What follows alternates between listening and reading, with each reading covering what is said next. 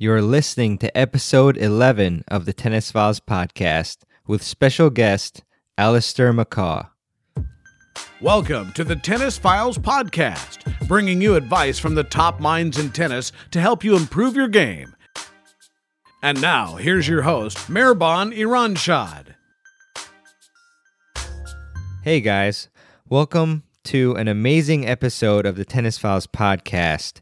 Today I spoke with world class sports performance specialist and coach Alistair McCaw.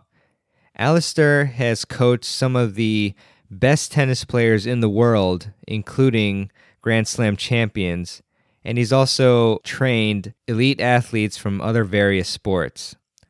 Alistair talked about how tennis players can become better athletes and what they need to do to really push themselves to reach the next level. And Alistair also had a lot of great advice for coaches and parents on their role and how they should be supporting the athlete. I really appreciate Alistair taking his time to be on the show today and for speaking with us. And I'm extremely excited for you guys to listen in on the interview. And I know that after listening to this episode, you're going to be extremely motivated and inspired to work really hard for your goals and to really set yourself apart from everyone else by pushing yourself and doing everything that you need to do to gain an edge. So, without further ado, here is my interview with Alistair McCaw. Hey everyone, I'm here with Alistair McCaw, a world class sports performance specialist. Alistair has worked with top tennis professionals such as Kevin Anderson, Svetlana Kuznetsova, Dinara Safina, Jelena Dokic, and Bernard Tomic.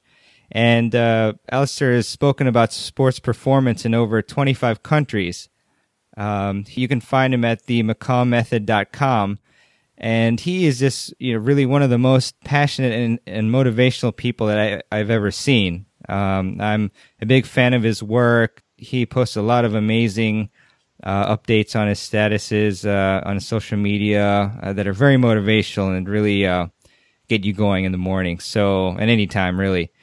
So, uh, with that, uh, I just want to welcome Alistair to the Tennis Files podcast. How are you doing, Alistair? Awesome. Thanks so much for that uh, introduction, and uh, it's great to be here. Thank you. Oh yes, no worries, Alistair. Yeah, it's it's really a pleasure and honor to have uh, such a knowledgeable uh, sports performance coach and specialist such as you on the show.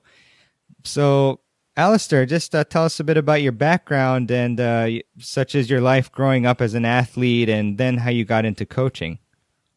Okay. Um, well, I'm not going to make it too long and bore the bore the listeners, but uh, cut a long story short, uh, born in Northern Ireland, um, actually in the same hospital as uh, Rory McIlroy, another another famous Irishman, uh, the mm. the uh, the golfer, of course.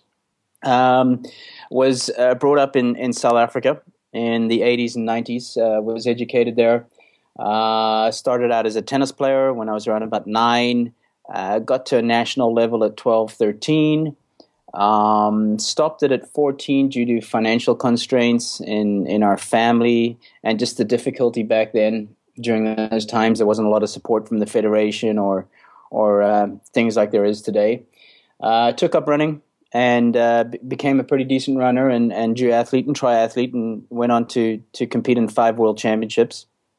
And during that time, just uh, started working in a gym uh, at the age of 16. Uh, actually uh, cleaning the restrooms and, and, and vacuuming the floors in return for uh, training at the gym, so it could supplement my my um, my training and my racing. And from there grew grew a passion for the fitness industry, the the strength and conditioning industry, um, being around like minded people. And uh, when I was 18, I became a fitness instructor. Um, you know, uh, and then from there, personal training, uh, worked with uh, Miss Universe, worked with a whole lot of celebrities in, in South Africa, uh, and sports stars, rugby, cricket, which is obviously big sports down there. And uh, that's basically how I got my start in the industry. So um, definitely, uh, it wasn't from a, a, a deep educational background, or, or, I don't have the most qualifications, so to say. I do have a sports management diploma. I, I do have um, uh, various certifications, but um, I would say my my biggest achievement has just been getting out there and just working uh, my butt off and just uh, persisting and, and, and just following my passion. That's amazing, Alistair. And was there a specific event that triggered the uh, desire to get into coaching, or was this a, a gradual buildup that uh, got you into this profession?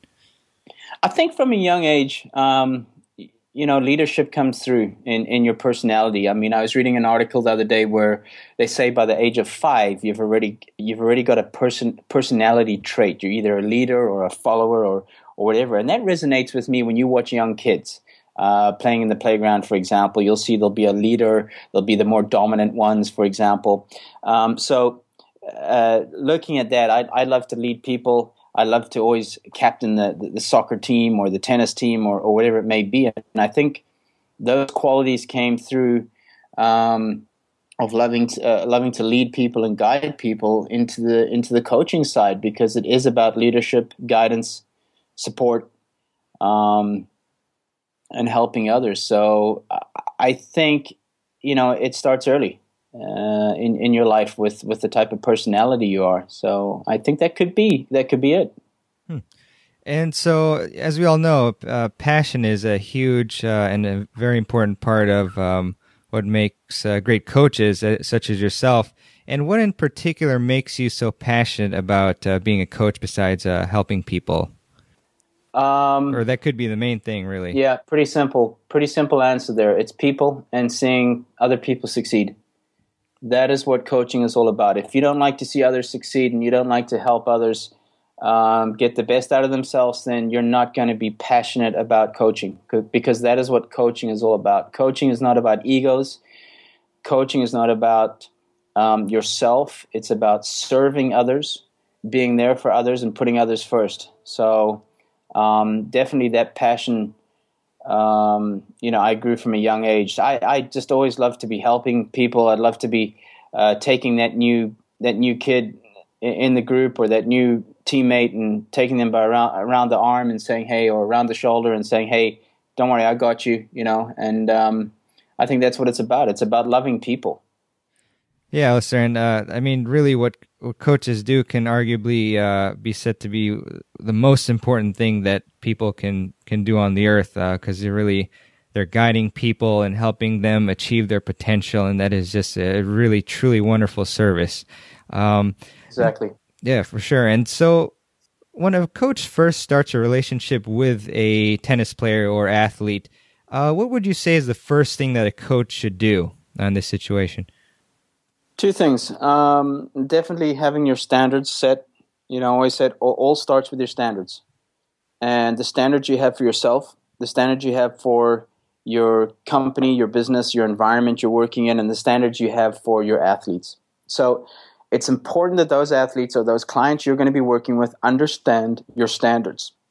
Standards are another way of saying rules. However, rules have a little bit of a negative type of feel to it, as in, okay, here are our rules, for example. Standards are more, um, let's say, acceptable, and they give the athlete more accountability and responsibility, like they are in charge of, of what they're doing. And they like that. Athletes like that. Um, so that's an incredibly important thing is they, they understand their, their, their standards. Uh, second of all, connection. You cannot direct if you can't connect. And you can't change something in an athlete's program, especially an elite athlete, if they don't trust you. So there's got to be a connection there before you direct. And I think this is something that a lot of coaches uh, make the big mistake because they might see things right, they might see the changes that need done, but they come in there far too quickly wanting to fix things. And they haven't won the trust of the athlete to get into those areas and, and, um, and make the changes. So I think those two things setting your standards and making the connection. I've listened to a couple of your past interviews, and you have stressed uh, a lot about the importance of a, a coach getting to know um, the player, and and you've talked about you know getting to know their their likes and dislikes. And can you kind of talk a bit about uh, strategies like that that will help forge the relationship closer? Well, I mean, I can just give you an example. Um, you know, before I, I started working with a world champion in squash, uh, Ramy Ashour, uh, two years ago, I didn't know that much about him. I knew he was a very successful athlete. He's three-time world champion. He's been number one. So you know, you see these things. However, I didn't know him personally. So it was important for me to do as much research, research as possible. Uh, maybe like spy work, if you like, but knowing what he loves to do in his spare time, knowing what food he enjoys, knowing what um, his hobbies and his interests are, which countries he's been to, does he speak other languages, etc., etc., and and tapping into those areas that when we sit down, we have a common interest, and, or we can find common interest to talk about, not just about squash, tennis, golf, whatever the sport may be of the athlete. So, connection is made not through necessarily through the sport or experiences in the specific sport, but in other life experiences. That is where coaches can win the connection with the athlete, and especially in today's world with technology, social media. Um, you know, we have Twitter, Facebook, Instagram, uh, all these type of things. We as coaches need to embrace that. You know, you, you cannot have that attitude of, well, that's for the new younger generation and teenagers and so on and so forth. We need to, as coaches, embrace that, understand it, and and go with it. And these are things that we can make a connection with today's generation, especially because we're we're dealing with the IY generation. IY generation is the internet generation born from 1994 and afterwards. And if we cannot uh, tap into them and connect with them, we're going to have difficulty coaching them because it's not about the skills, drills, X's, and O's. It's about the connection we have with that person. I, I did hear that you're actually reading a, a, book or read a book on that topic. Can you tell us the name of that book? Uh, is it the IY Generation? IY Generation by Tim Elmore.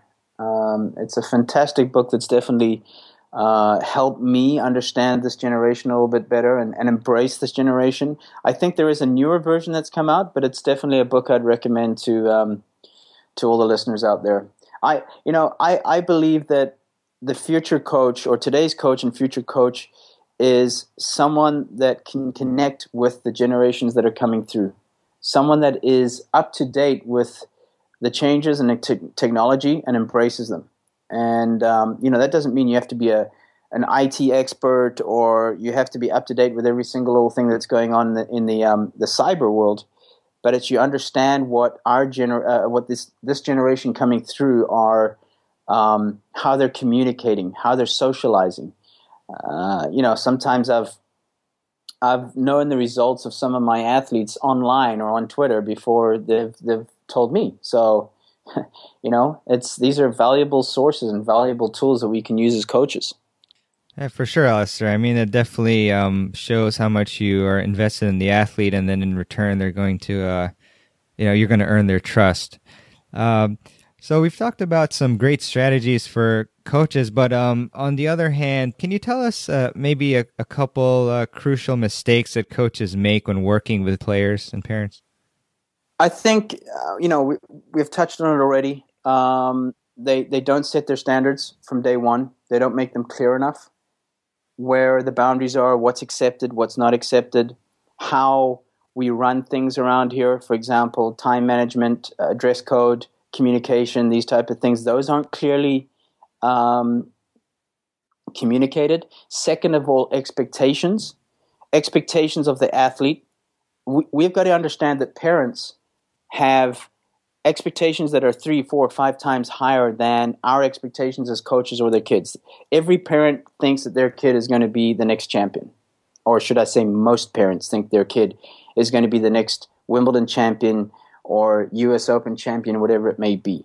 So we have to lay those expectations down because if you're going along with that as a coach and saying, yes, yes, yes, I agree, and their kid isn't getting to a certain level by the age of 12, 14, etc., then they're not going to believe in your in your stories and your theories and and your methodology anymore, for example.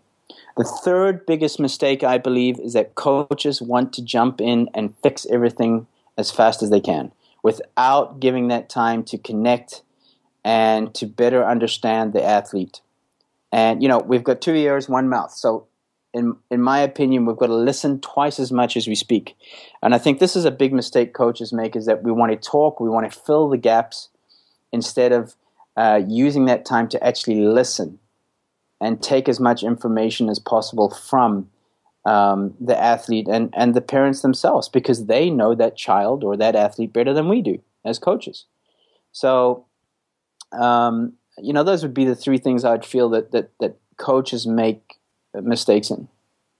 Fantastic, Alistair. Appreciate that. And so, uh, speaking to the parents, uh, what is the optimal role that a parent can play to uh, best support their their children who want to be future uh, elite athletes? Well, I just think you said the the, the key word there: support and unconditional love. Mm-hmm. Not putting expectations and and unnecessary pressure on that kid, especially if they begin to start to do well in a sport, for example.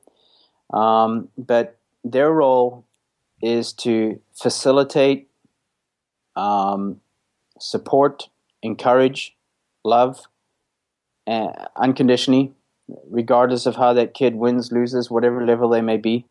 Um, not to compare with other kids. You know, you, you hear that, you know, like, why don't you do it like Jill? Or why don't you, you, you um, work as hard as Mark, for example? Those are not good, good ways to encourage a kid in a sport. So those would be the main uh, roles of a parent is is to support, obviously not to coach. And uh, you know that's an area I spend a lot of time in when I do do the workshops with with uh, coaches or academies, and we'll have some time along for the parents as well. And and those are the areas we we look at in terms of the right things to say uh, before a match or when you're in the car, for example. The, the right things to say on the way home from a match or from a competition, for example. So uh, it is our job as coaches to educate parents. So it is our job to understand what the roles are, make them clear from day one, the standards and the expectations of each person's role. It's athlete driven, or should I say, sorry, athlete centered, parent supported, and coach driven. And that's how it should be. Beautifully put. So, Alistair, shifting to the player, you know, in tennis, uh, a lot of players, when they make errors, they tend to focus more on their stroke technique and things like that. But I think a lot of athletes neglect, or I'm sorry, a lot of tennis players neglect the role of being a, better athlete. So, can you talk to us about the importance of being an athlete and the impact it has on a tennis player's uh, game and career? Well, we just have to look at all the best um, athletes out there today, and, and you'll see that more than 70, 80% played multiple sports up until the age of 13, 14. Um, you know, I've given a lot of examples of athletes I've worked with. For example, uh, Xavier Malisse, Bernard Tomic, Alex Bogomolov Jr., uh, Svetlana Kuznetsova. These these athletes are all, uh, or these players are all great athletes.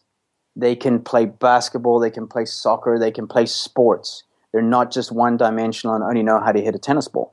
And you find this also with, um, you know, you look at athletes like Jordan Spieth. He was a, a, really good football and, and baseball player up until the age of 14, 13, 14. So we need to understand that um, better players come from better athletic backgrounds, not just from a skills point of view, from athletic skills or neuromuscular point of view, but from a um, an ability to withstand the pressures of the training load that's going to be happen, happening if they're getting more serious. So their bodies are more able to withstand um, uh, impact, force.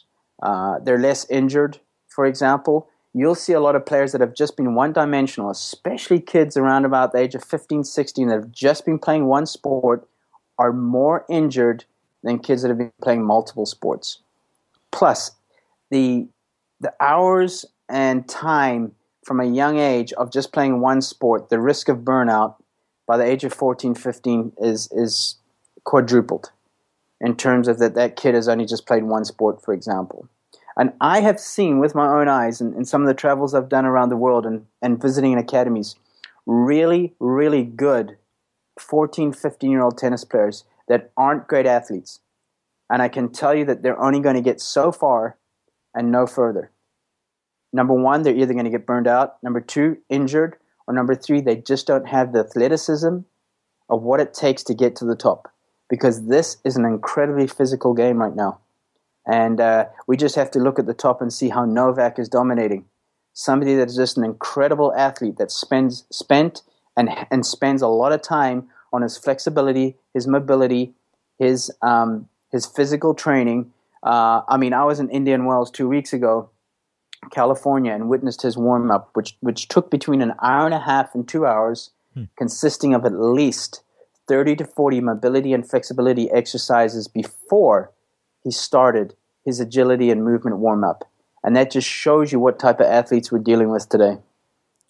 Uh, that's that's truly amazing and staggering to uh, to pretty much everyone to hear that. That's amazing.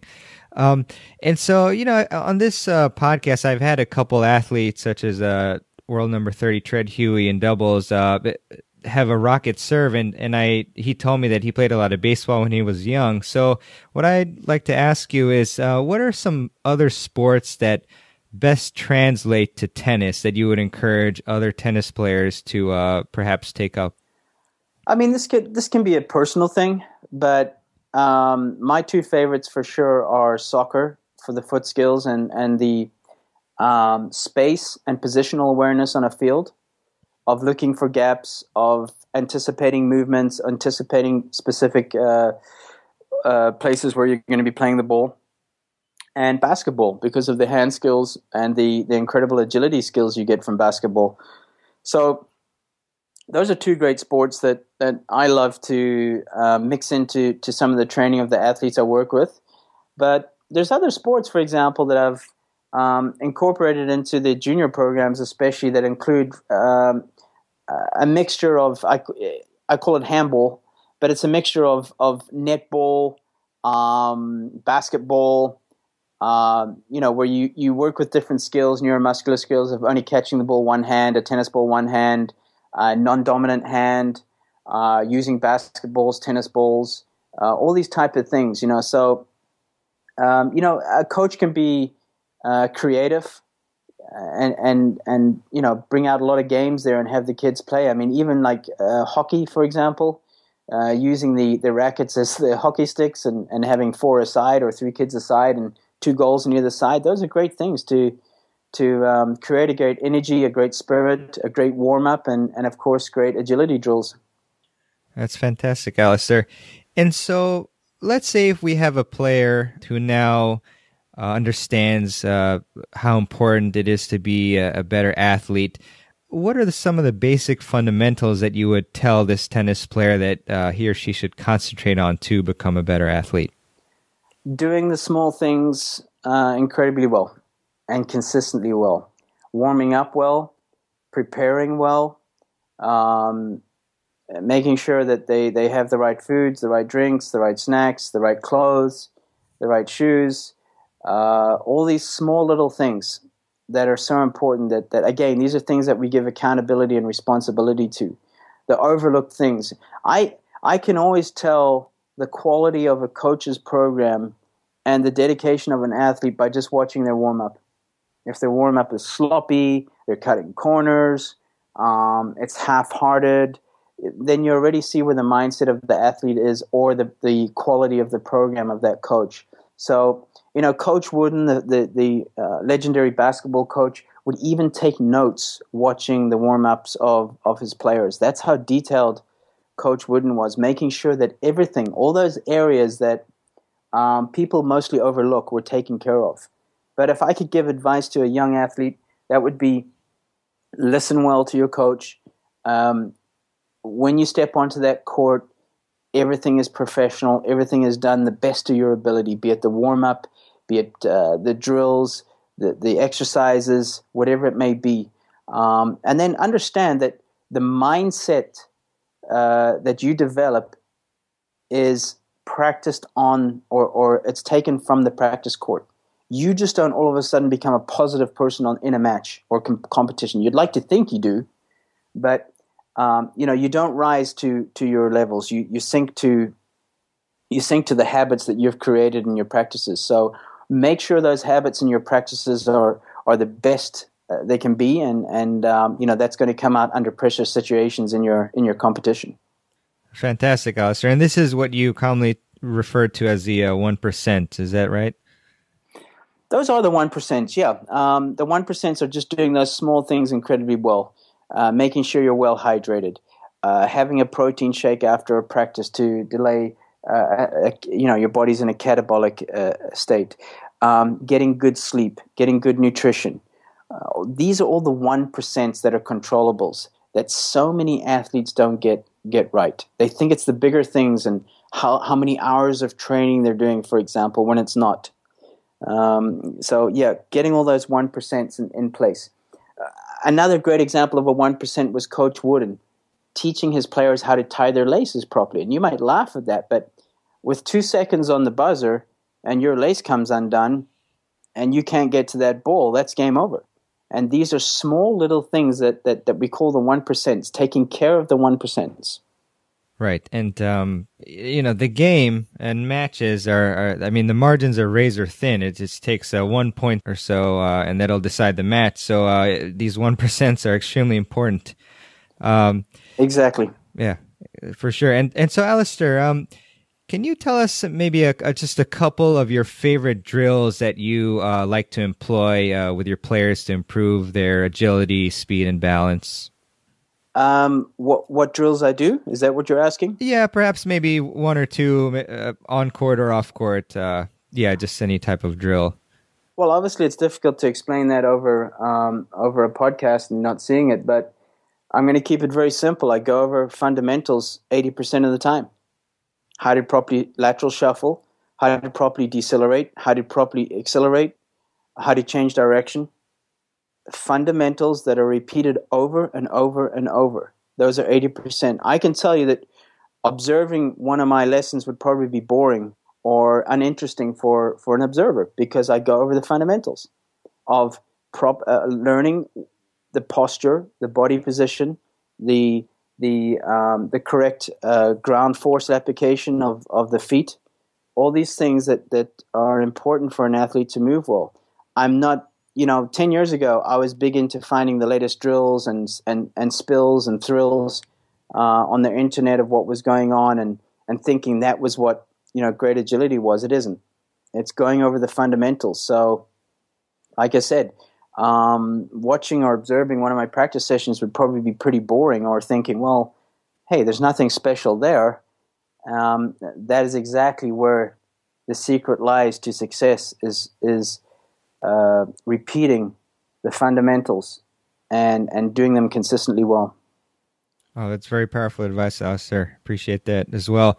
And I'm sorry I couldn't give you guys any, any fancy new drills or fun things or uh, I'm doing the T drill or whatever it may be. But that's what it comes down to. Um, you know, it's it's uh, it's not going to excite a lot of people, but the fundamentals aren't sexy. But boy, do they get results. Mm-hmm. No, definitely agreed. And so, Alistair, I've heard you talk about uh, the importance of stretching and how uh, it arguably was the most important part of uh, of of Novak's rise. And and can you talk to and, and speak to people who think that who who say that they don't have the time to stretch and and, and how important stretching is? Well, those that don't have the time to stretch now are going to have to find time for uh, the physio table later. that's right. that, that, that's what it comes down to because it's just it's just waiting to happen. Um, you know, you can get away with it when you're a kid. You can get away with it maybe in your early twenties, but you don't get away with it once you get to your mid twenties, late thirty, uh, uh, late twenties, early thirties.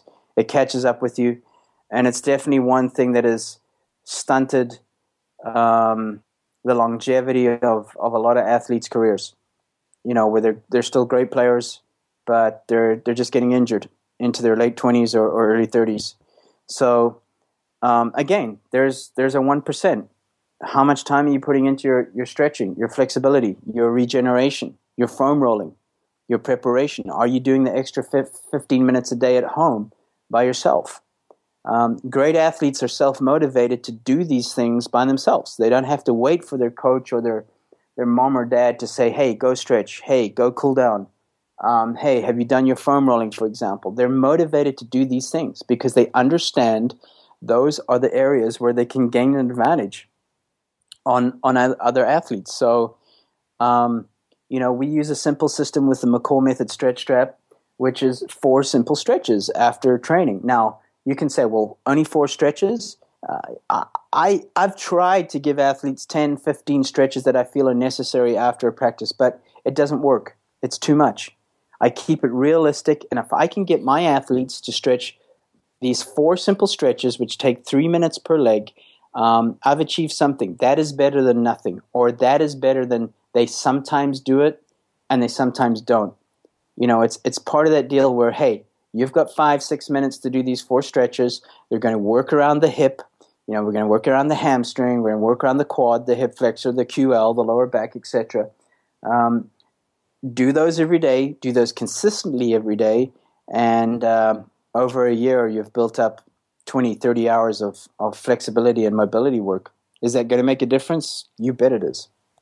Oh, for sure. I mean, it, it's really crucial to recovery and flexibility, and and um, you know, I think now um, more people are are understanding the difference between dynamic and static stretching. Um, but is it correct to assume that we would uh, optimally do dynamic stretching before uh, a competition, then static after? How is the general arrangement? Uh, how should we be splitting time with those?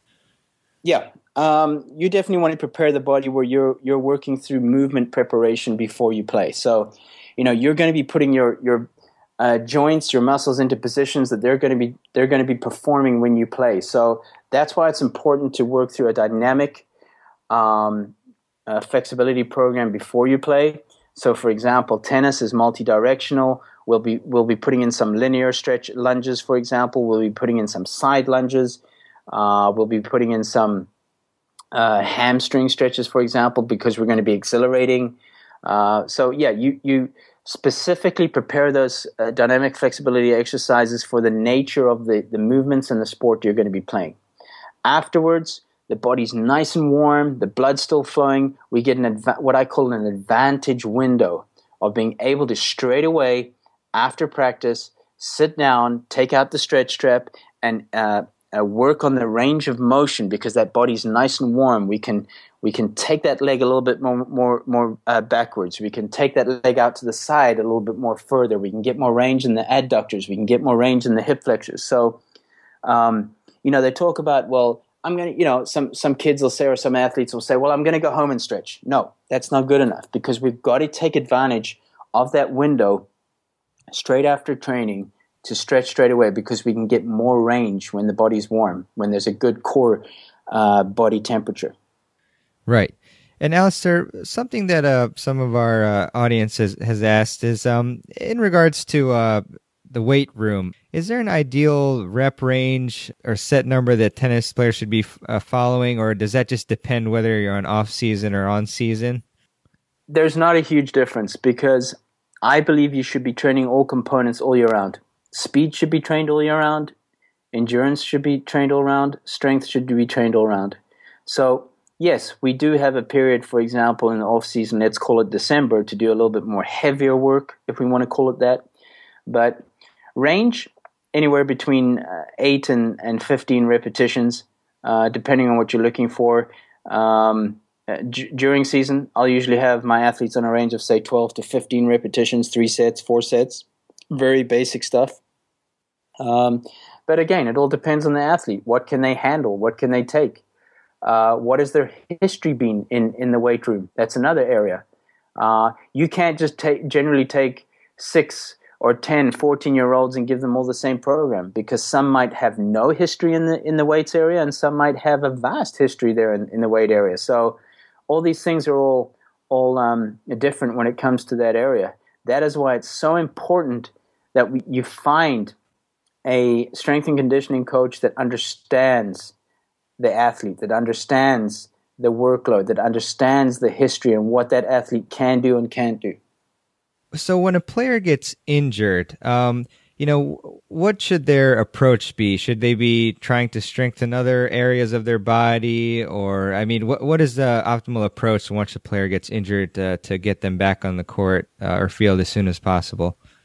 Well, first things first, they need to get the best advice. They need to obviously get great medical advice and then um, taken through the various stages of how they're going to uh, re- rehab that and get back.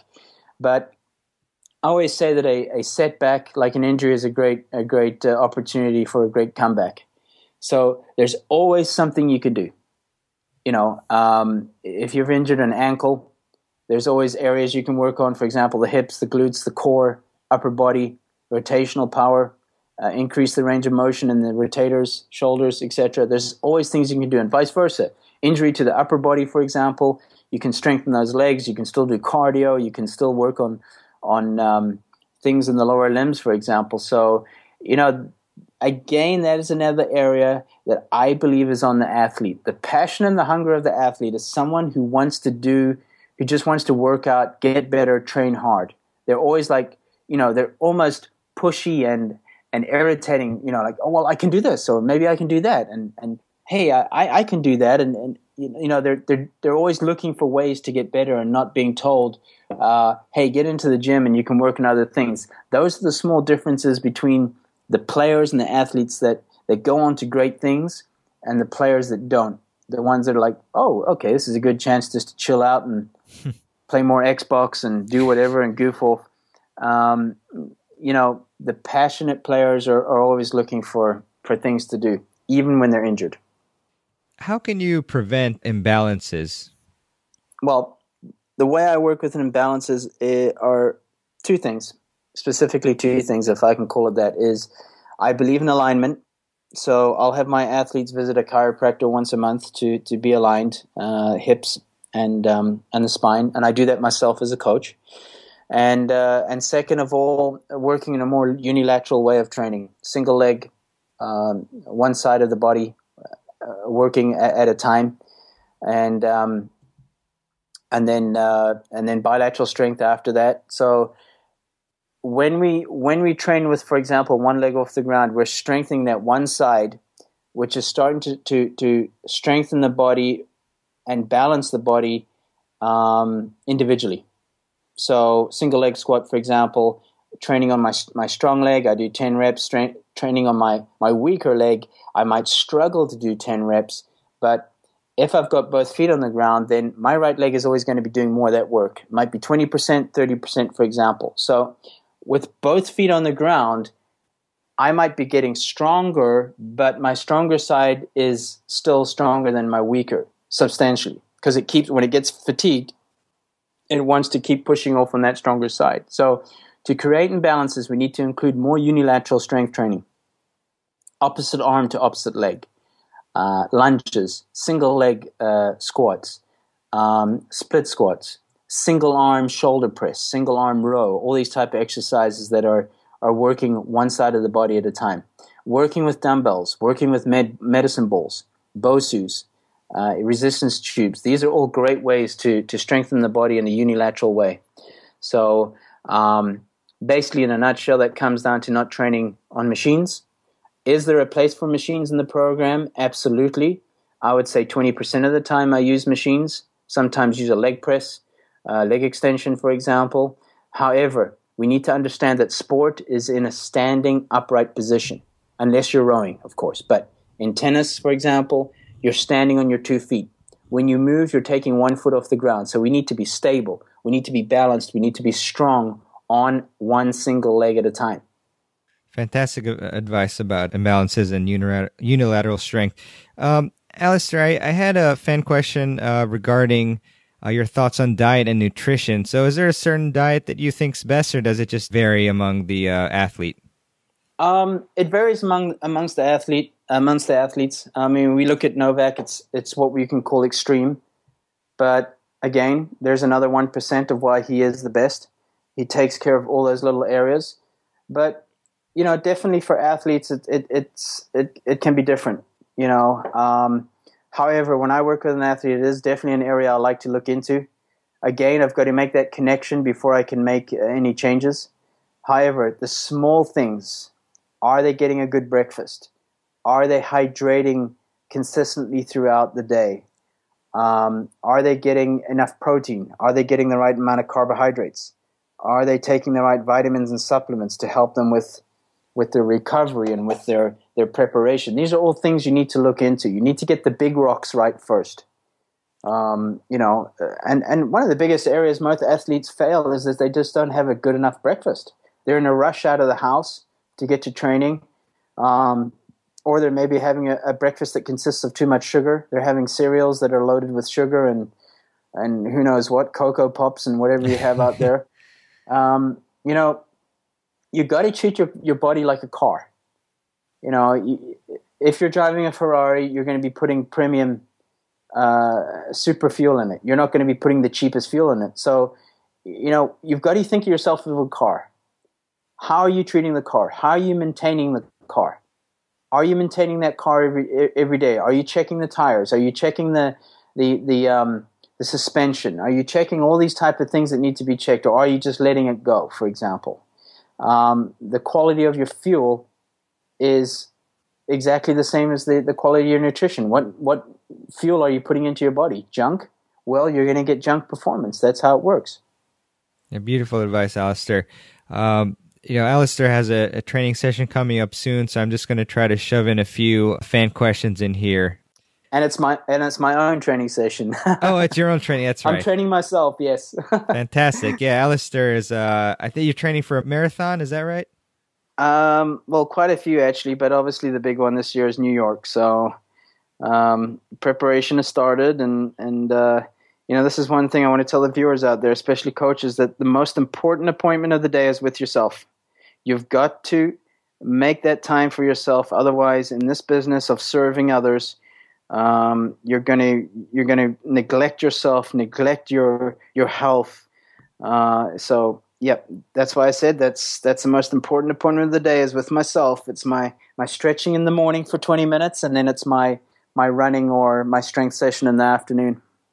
For sure. I mean, Alistair clearly uh you know, he, he walks the walk and he needs to look after his health and longevity as well because if you can't um if you're not healthy then you can't serve others. Exactly. And that's a big area I've been um you know, my book is coming out in June and um, it's it's seven seven keys to being a great coach, and one of those areas is about investing in yourself as a coach, and uh, a, a, big section of that is about taking care of your own health and taking care of your own wellness, and making that time for yourself, which in coaching is so important because we can become a slave to the program, we can become a slave to the athletes.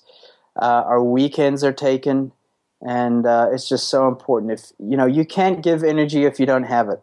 So that's a big area. Fantastic, Alistair. So let's see with the fan questions. Um, Victor from Maryland, he's curious about matches in extreme heat. So he asks, how do you firstly prepare for a match in extreme heat, and then what should you do during the match, and then how can you recover quickly from from this uh, type of uh, environment? All right, good question. I'm going to keep it simple. Sure. Uh, prepare in those conditions. Um, so when it's don't always plan your practices when it's in the cool of the day, for example, early morning or late evening. Uh, sometimes maybe once or twice a week, go out in the middle of the day. Maybe shorten your practice. So if you usually have a practice for an hour and a half, maybe do an hour in the heat. Second of all, hydration doesn't just start when you walk on the court. Hydration starts the day before. So what am I saying? Hydration is all the time. You can't just be uh, all of a sudden drinking a lot of fluid on the court. That is trying to catch up. Your body is in a, in a, in a delayed process the whole time. It's working eight hours before. So your body is already in a dehydrated state when you wake up. Why? Because you've been sleeping under your blankets, your body's warm, and you've actually been sweating through the night. So you've been losing fluid.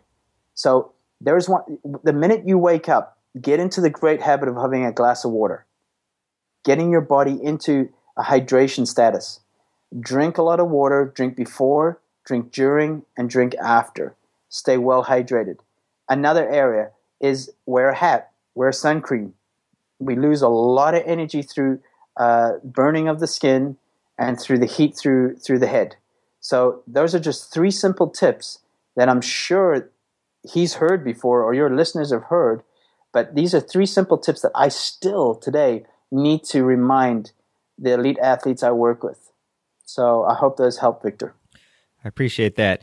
And uh, Doug, who's a head coach uh, of the Tennessee Tech University, is wondering about your thoughts on distance running for stamina and um, and what is the best way to train your stamina for tennis players.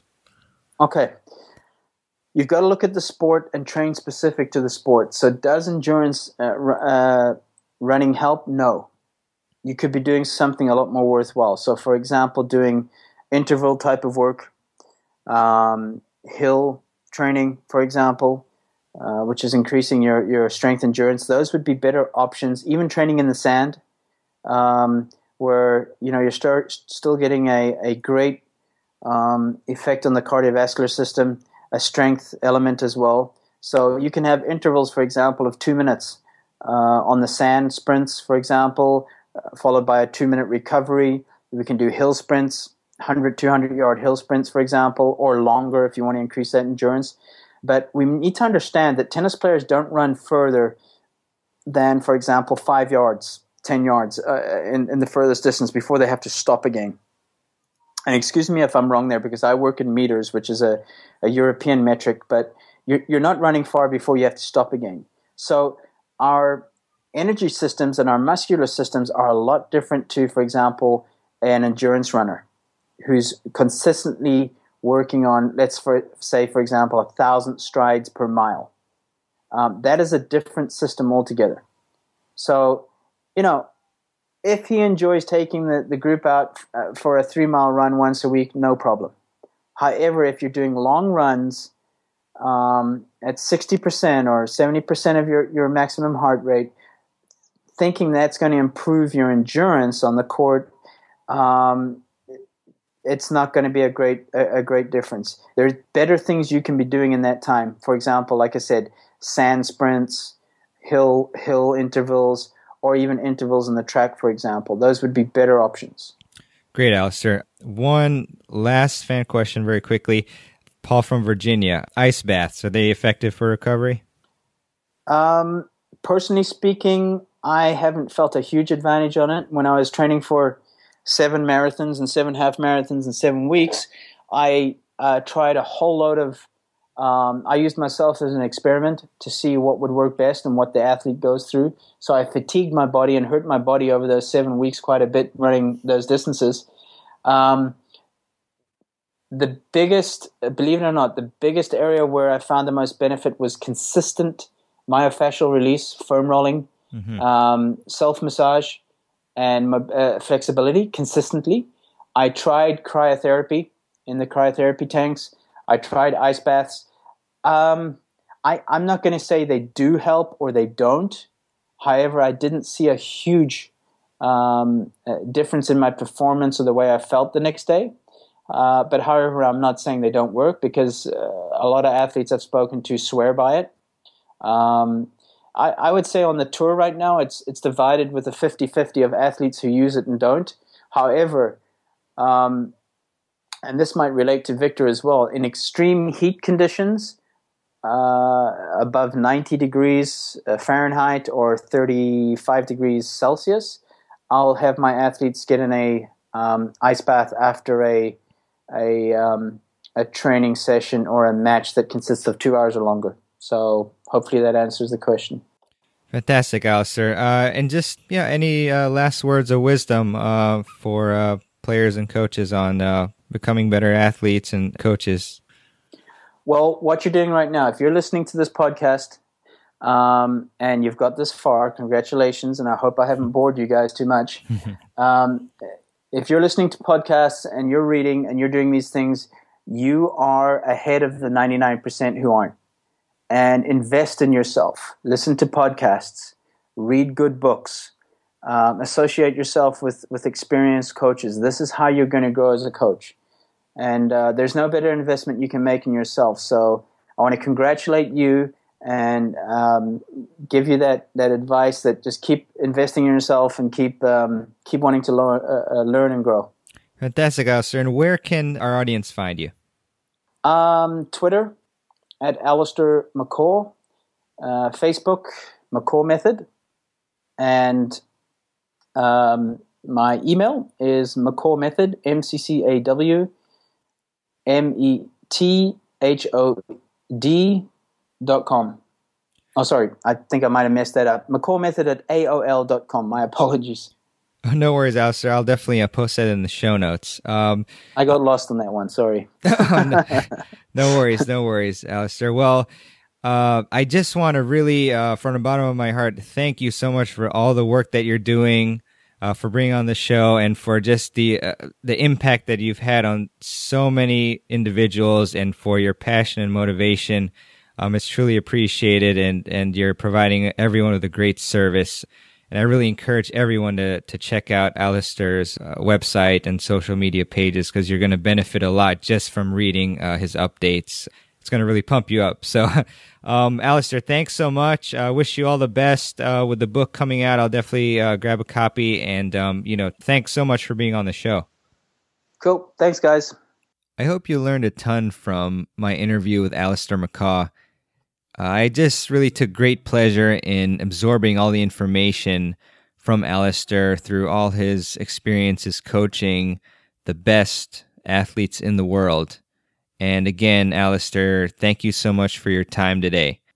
If you'd like to get the show notes for this episode, you can visit tennisfiles.com slash 11.